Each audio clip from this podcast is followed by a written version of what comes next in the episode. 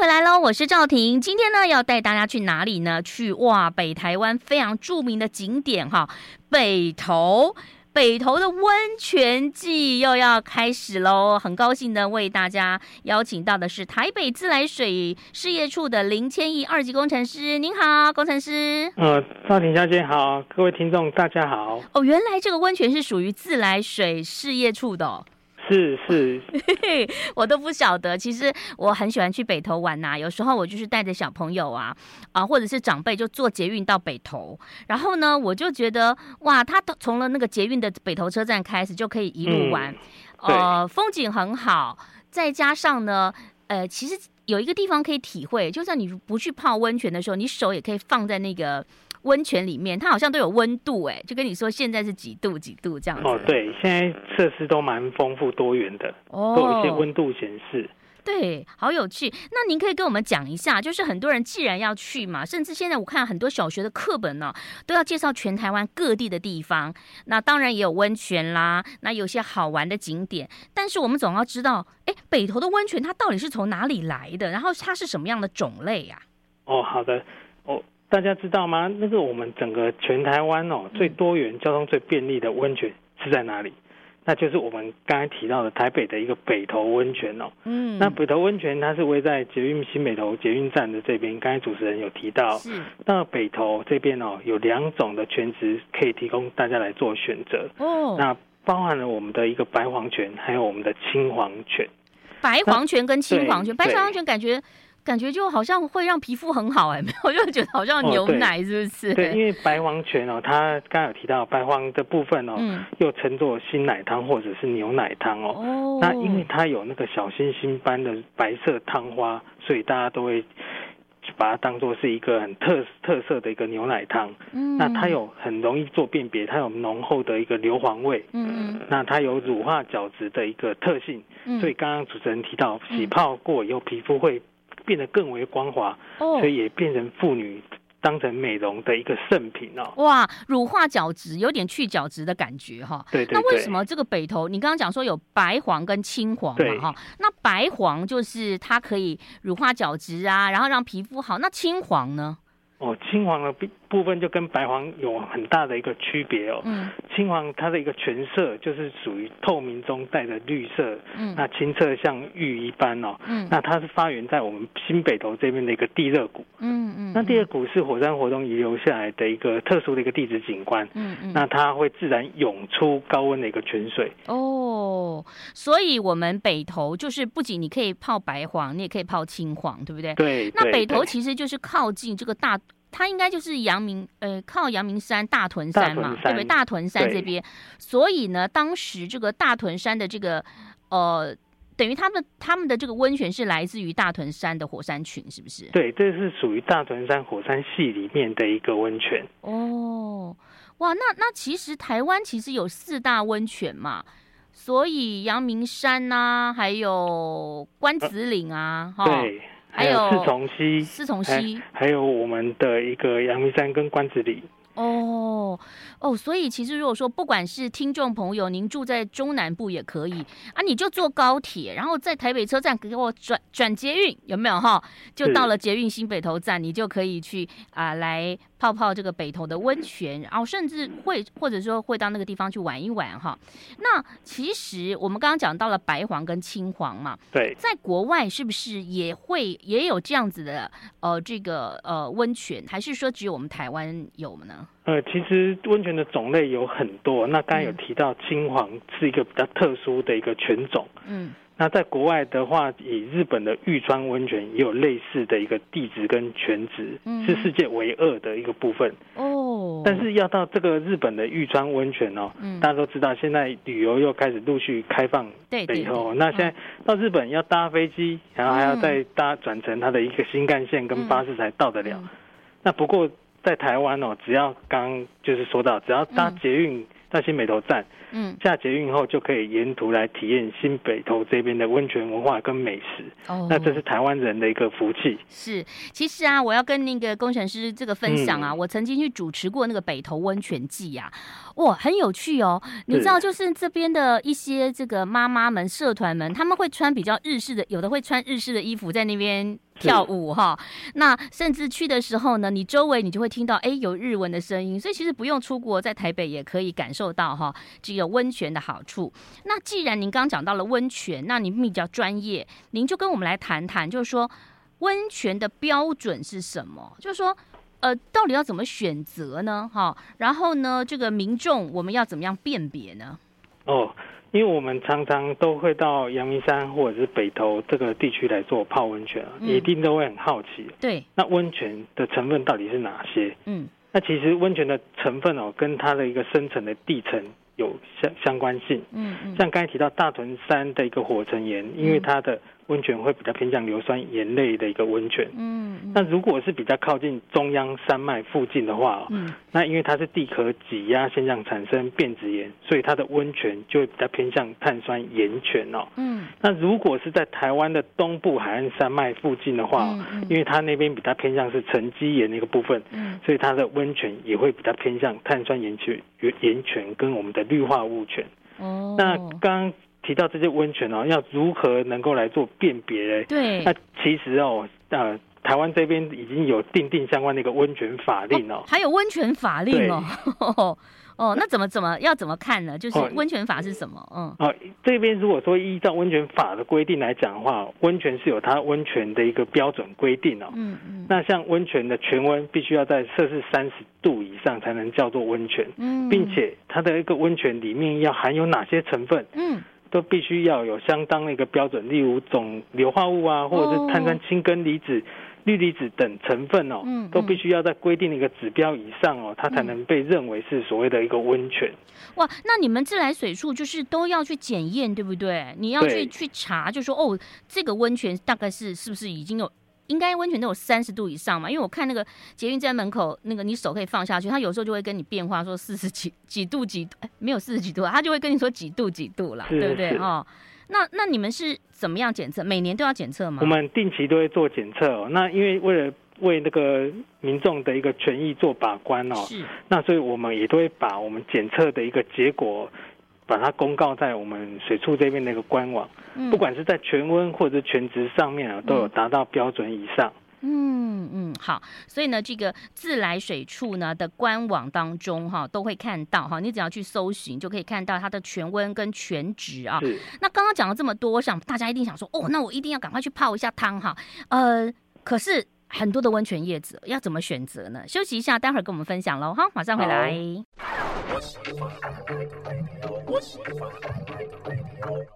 欢迎回来，我是赵婷。今天为大家这个连线到的是台北自来水事业处的林千毅2级工程师。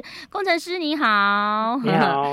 刚刚啊，我们觉得很有趣，听众朋友一定也会觉得说，哦，自来水处以为只是管自来水，对不对？然后自来水处有好多的活动，没想到温泉也是你们管哈。不过现在想想，对啦，跟水有关都是你们管就对了。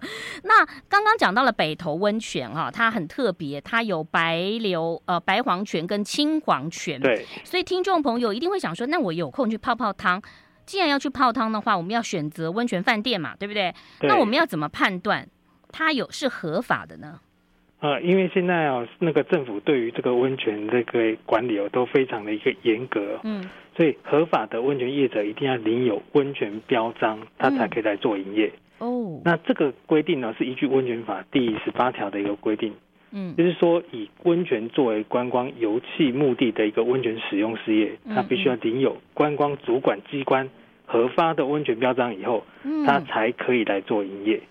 所以它这个温泉，只要我们看到有温泉标章，好，你就有安全嘛。因为我想，它既然有温泉标章，你们一定就是定期会去检验，对不对？对。那因为它这个申请的时候，必须要提供相关的一个佐证，例如它要提出温泉取供事业的一个供水证明，表示它的一个水源来源是合法的。另外，它还要提供符合温泉标准的一个温泉检验证明书。还有它温泉浴池水质的微生物检验合格报告，那这些都是替我们消费者的权益做严格的一个把关哦。那确保消费者都可以获得具有品质保证的一个温泉。我来问一个笨问题呀，就是说，它是您刚刚讲说它有供水证明，所以我们开了水龙头就有温泉，是不是？就是有的是开了是有，有的是没有，它就是有特别的一个管线，是不是？每一个温泉业者，他要申请温泉都必须送他的一个供水的一个图面来经过水处这边来做把关哦。那后续他也要依照这样的管线来做施工。那管线我们配给的一个温泉到它的一个汤柜以后，它再做相关的一个配管。那所以基本上能够符合这个供水标准的话，基本上它获得的一个温泉都是符合规定的。我觉得这个很重要，因为大家现在出去玩也要健康嘛，对不 对？那也要知道说，那个我们的水池的微生物啊，有没有超标或者检验合格啊？因为你泡在身体上嘛，这个很有的小朋友也会去玩哈。那您刚讲到了这个温泉标章之外呢，我们就来谈谈，就是说，北水处现在。是怎么样的来做检测？它是有例行的去做检测嘛？对不对？您担任的角色，对，我们定期都会在那个定期的一个检测点，然后去取它的一个水样，去看它里面那个水质状态，包含我们一个 pH 值啊，还有它这个化学成分等等哦，那去确保说这个整个我们供给的温泉是符合规定的，这样很好，因为我想不仅是台湾的朋友会去，很多国际友人也会想要去泡温泉哈。那尤其是在北投啊、士林这一带，其实很多的日本的朋友很喜欢来啊。对。那接着就请您谈谈，因为我们刚刚一直讲温泉季，现在哈虽然这疫情有趋缓，然后大家都是做一个自主的防疫嘛，再加上现在国门已经开放了哈，所以很多的朋友就想说，既然国门开放了，我们应该也可以在台湾做一个旅游啊。那北投的这个温泉季，每年都有什么样的活动可以参与？那北投这边的温泉在市府这边跟台北市温泉发展协会的一个常年推广下，也越来越有自己一个独特的一个特色。那每年协会也会结合在地的一个特色来举办多项活动哦。像8月间有办了一个女巫魔法节哦，女巫魔法节也就是我们在地的一个特色哦，因为跟原住民的一个文化有关联性哦，这样子是，那10月的部分，像10月部分会办我们的一个，刚才主持人有讲到这个花浴衣摄影比赛，就是穿着浴衣来做摄影的一个竞赛。那另外在10月底的部分会举办每年的一个温泉季。对，那这些各式各样的活动其实很丰富哦，那都可以透过连接台北的一个旅游网，或者是到温泉协会的一个网站，去追踪最新的一个讯息哦。好，就是去追踪讯息。刚刚讲的是比较大的活动，它可能也会有一些周末的系列活动啊，哈，那也会有讯息在里面。那今年的温泉季好像是以全新生活、露宿野游为这个标准，对，做它的一个活动的一个标语。所以要露宿哦。它就是一个意象啊，它不是真的在外面做像露营这样子。对，还是让你去泡汤就对了。这次的活动会在我们一个新北投捷运站的一个广场，还有我们七星公园来做相关的一个活动举办。那现场就会有在地的一个旅展哦，那也会推出温泉住宿好康，因为附近有蛮多的一个温泉旅宿业者那另外还有明花园的一个歌仔戏曲，还有相关的野剧音乐会、那卡西演唱等等都会在现场做一个举办哦。对，那最主要是希望透过相关的一个数位科技，让民众可以了解全新的一个消费旅游模式哦。那这一次的活动也会搭配 APP 啊，最热门的 AR 或 VR 这些设施哦。来把这边北投温泉的一个文化推广到全世界来，让民众也有到国外旅游的一个感觉。是，不过您刚刚讲到是真的很棒，因为很多的人啊，就是年轻人啊，他可能不知道以前的生活啊，或者是说这个北投的生活，所以你看啊，除了有这个ARV 啊比较年轻的朋友可以去享受之外，你看拿卡西的演唱，我觉得也很好对，更有那种文化怀旧的感觉。对，就是年长的朋友会是怀念说拿卡西演唱啊，年轻朋友会觉得说他好有意思，而且他其实也可以。我觉得不同年纪的人会有不同的角度来欣赏哈，所以呢，大家可以这个上台北的旅游网或者是温泉协会的网站就可以知道。我们先休息一下喽哈，待会儿继续聊。I like 103，I like radio。欢迎回来，希望。望大家都可以去北投玩一玩啊。其实平常就算没有活动，您也可以坐个捷运去逛一逛啊。其实我自己很喜欢逛，为什么呢？一下了捷运站右边就有一个很大的草地，对不对？嗯，对。然后那边还有一个以前的火车站，对。然后你就可以怀旧一下。好，就是我们新北投车站的一个博物馆。是的，然后通常你知道吗？像我们这种会叫先生说：“你给我拍这边要好看哦，要美肌哦，哈。”对，要拍美照。然后旁边还有个公园，嗯，好是吗？七星公园，这是七星公园。对，我觉得非常好看，而且我其实要跟听众朋友分享。有的时候呢，人要在七星公园里面，摄影师要在七星公园上面这样拍，嗯，就会拍得非常的美。好，那回到了我们的这个北投温泉季啊，您来谈一谈，就是我们到了北投泡温泉，选择温泉饭店之外，啊，还有哪些场地哦可以泡汤或者是体验？因为有些人说，哎，我想体验一下哈，跟我们分享一下。嗯，因为北投这边哦，因为它有它的一个特色，温泉的一个特色，所以也吸引了很多高级的饭店来进驻哦。嗯，像丽喜、亚太、嘉禾屋等等。嗯，还有我们常年在地经营的水美会馆、春天32行馆哦。嗯，那这边除了住宿结合美食泡汤的一个经营形态以外哦。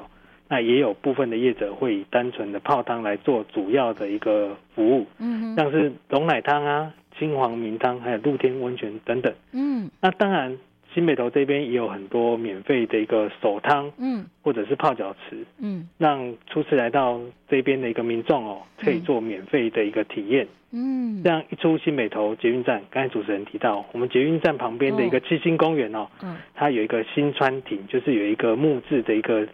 亭子哦，它里面就设有手汤。哦，那附近还有在中和街珠海路附近的一个复兴公园，还有珠海路一方国小正对面的一个全园公园。嗯，那比较远的部分就是硫磺谷的游憩区。嗯，它这边都有泡脚池的一个设施。嗯，让民众都可以轻松来做体验。哦，听工程师讲，我才知道原来我们那个放进去那个叫做手汤，对，哦，原来是手汤，手泡的手汤，脚泡的泡脚池，哦，手泡手汤，但是我还没有去过泡脚池，泡脚池是在你说硫磺谷游憩区哦，那个是比较远一点的，是在硫磺谷。那新北投这边最主要的就是刚才提到的复兴公园跟我们的全园公园，嗯，这边就是在新北投这边就可以直接做体验。那如果要比较远一点的部分，那可能就要搭乘另外。公共运输或者是自己开车到硫磺谷比它上游的一个地方，就有一个硫磺谷的一个游憩区，但里面也有设有泡脚池。哎，那被你一讲之后，我觉得我要泡到脚就很难嘞，要排队说，哎，你的脚可不可以拿起来一下？我要泡一下。假日应该很多人哦。平日假日都蛮多人在参与的。那只要天气稍微凉一点，其实人都蛮络绎不绝的。对，尤其是现在这个天气很适合哈。那刚刚讲到这个跟泡汤体验泡汤的温泉嘛，那新北投还有哪一些地方值得玩呢？哦，那新北投这边是蛮有在地特色，那有它丰富的一个历史文化哦。那这边最主要是说捷运哦就可以直接抵达，所以国内外的旅客都很喜欢来到这边哦。那这边也列为台北的无围墙博物馆之一哦。那台北的无围墙博物馆有包含哪些嘞？哦，那有哪些？哦，有北投温泉，就是我们刚才现在提到这个部分哦。那还有大稻埕啊、城北廊带啊、万华的艋舺，还有城南台大，那士林北艺，还有信义的松烟，还有南港的北流。那北投温泉就是我们台北无围墙博物馆之一哦。那刚才有主持人有提到，那这个新北投车站的一个博物馆，它刚好就位在捷运站旁边哦。对，好方便。对，那它早期就是为了发展新北投地区的一个观光产业哦。所以新建了一个新北投支线。它当时有设置了新北投的一个沉降场。后来被改称为新北投驿就是车站那个驿是嘛？对。那新北投的地名就是由这一边来做衍生出来的。那新北投车站是我们北淡线或者是台北市仅存的一个百年车站哦。那后来也因为北淡线的一个停驶，那而走入历史。它有百年哈，因为呢。说实话，我都是那个您刚刚讲到说旁边那个车站嘛，对不对？对。然后其实那个铁轨也可以拍照。铁轨还有一个列车在那边。列车在那边嘛。对。那这边它最主要它的站体是一个木造结构，那它这个檐架下有一个雕花的一个托座，嗯，那还有在它这个屋顶的部分，大家可以注意到它这个斜面屋顶有老虎窗，哦，很怀旧哈，对，那十分有怀旧的一个味道，嗯，那最主要是外面呢还摆了一个跑过淡水线的一个普通列车的一个车厢，嗯嗯，所以不管是大朋友或者是小朋友都会觉得很有趣，嗯。对，所以其实我觉得你非假日去的话，你比较有可能不要拍到其他游客，哎，会比较轻松。对，因为我那个时候就是拍，但是没关系啦，反正就是有人多也蛮好，也有人多的感觉哈。嗯，那您刚刚讲到就是这个新北投车站，那到七星公园附近是不是还有一些可以玩的？有很多哦，这边只要沿着我们七星公园往里面来做漫步哦，嗯，会沿途会经过凯达格兰文化馆，嗯，那有我们北投温泉博物馆，嗯，还有北投梅亭，嗯，还有我们的一个市立图书馆北投分馆，嗯哼，这些景点哦，嗯，那最后会抵达地热谷公园。哦，那每个景点它有它自己的一个特色哦，嗯，像凯达格兰文化馆的部分哦，它就会做一些原住民的文物展出，嗯，还有它的一些工艺作品等等，嗯，那最主要它是作为原住民主题活动，嗯，或者是记忆研习的一个中心，嗯，对于多元族群的一个启发，嗯，有一些帮助，那也展现台湾多元的一个族群跟文化特色。是。那继续往后面走，嗯，那就会到达我们的一个北投的温泉博物馆，嗯，它是早期的一个公共浴场，嗯，那有去过的人都可以知道，这边有浓浓的日式风格，哦，那这样的古迹被保留下来，作为今日。工程师，你有去洗过当时的温泉公共浴场吗？当然没有，这个没有历史的东西啊，所以你是年轻人，我也是年轻人，啊，对，就算我们洗过，我们也要说没有洗过，没有啊，哦，对，嗯，那这边最主要是它有做一些北投历史发展的一些展出哦，是，那它场馆外的还有一个露天剧场。它不定期都会举办一些表演活动，是好。那还有北投的梅园，它这个日式的这个建筑嘛，哈，大家都很漂亮。我们先休息一下喽，待会儿谈就是说北投地热谷公园以及最重要就是有什么美食哈，待会儿推荐给大家，马上回来。好。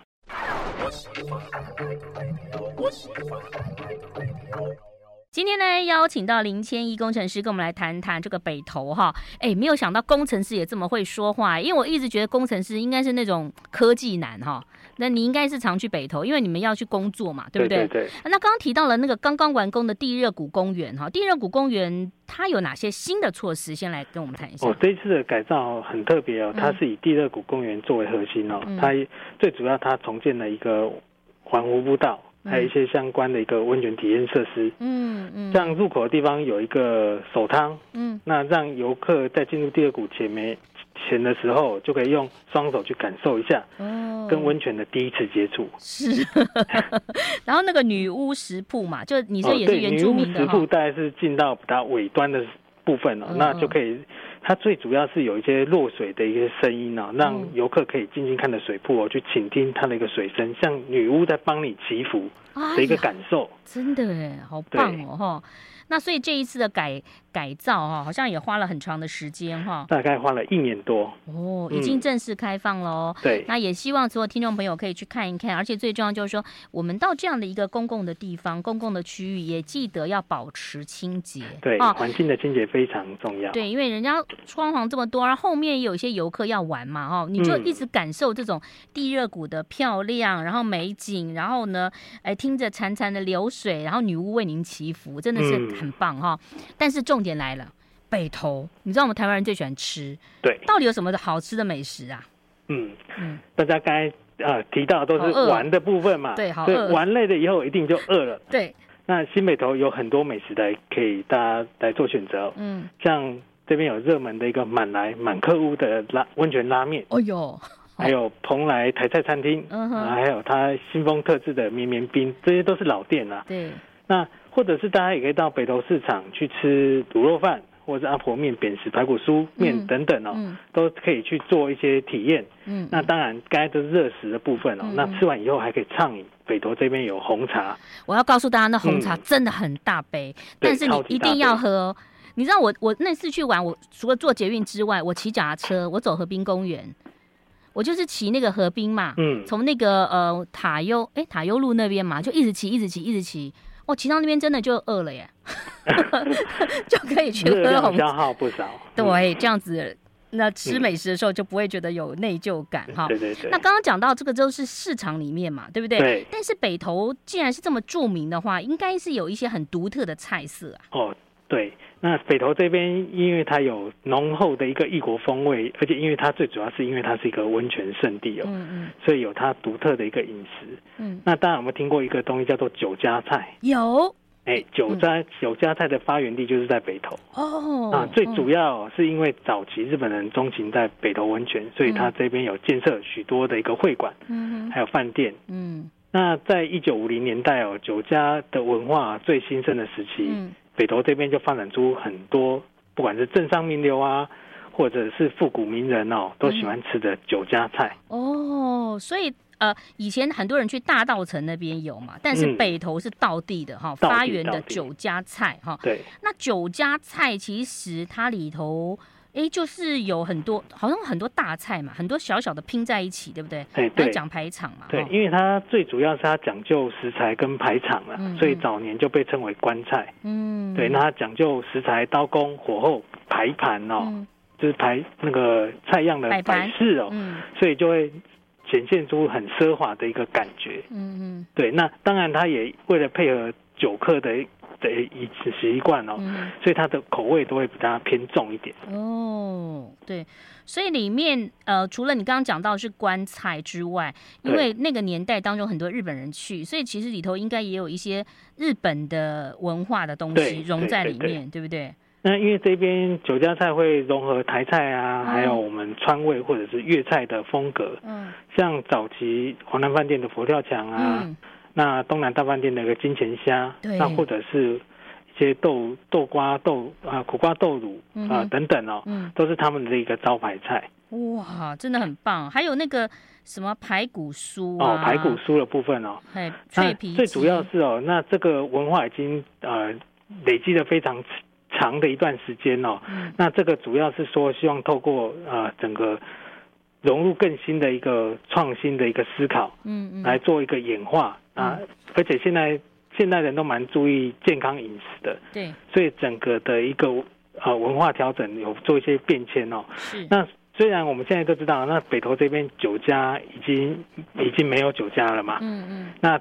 幸好这边还有一些业者，为了找回以前这些独特的一个味道，所以他就推出了一些颇负盛名的一个酒家菜，那像在地经营的一个刚才有提到的一个水美温泉会馆，他就针对这个部分啊，提供很多的一个酒家菜的一个菜单，那像刚才主持人提到的一个排骨酥啊，或者是脆皮鸡，然后还有什么金沙虾球等等哦，都可以让大家来体验。重温当时的一个风怀啊！哇，真的很棒！所以我们规划一天的小旅行，或者是2天1夜，对不对？你带着孩子或者是长辈，可以先去泡泡手汤嘛，哈，对，然后泡泡脚，或者是说你就直接在那个地方游玩一下，到一些好玩的地方哈，甚至呢，住在那边泡个温泉，对，会比较轻松。如果能够在那边停留久一点，会比他。过得整个比较舒适一点。是，然后最后呢，如果看您自己的状况嘛，你可以去市场吃一些很有名的菜，但你也可以吃一些酒家菜，体会一下啦哈。那我觉得好棒哦，而且刚刚透过了工程师跟我们谈到了，就是很重要，就是这些温泉的会馆，只要有这个标章的话，其实都是有自来水的这个事务处有去做一些检测啊，比如说微生物的检测啦、温泉检测哈等等哈，所以呢就可以帮消费者来把关，对，来做把关。是，好，今天呢非常谢谢我们台北自来水处的林千毅工程师，谢谢你哦，谢谢主持人，谢谢各位听众，拜拜，拜拜。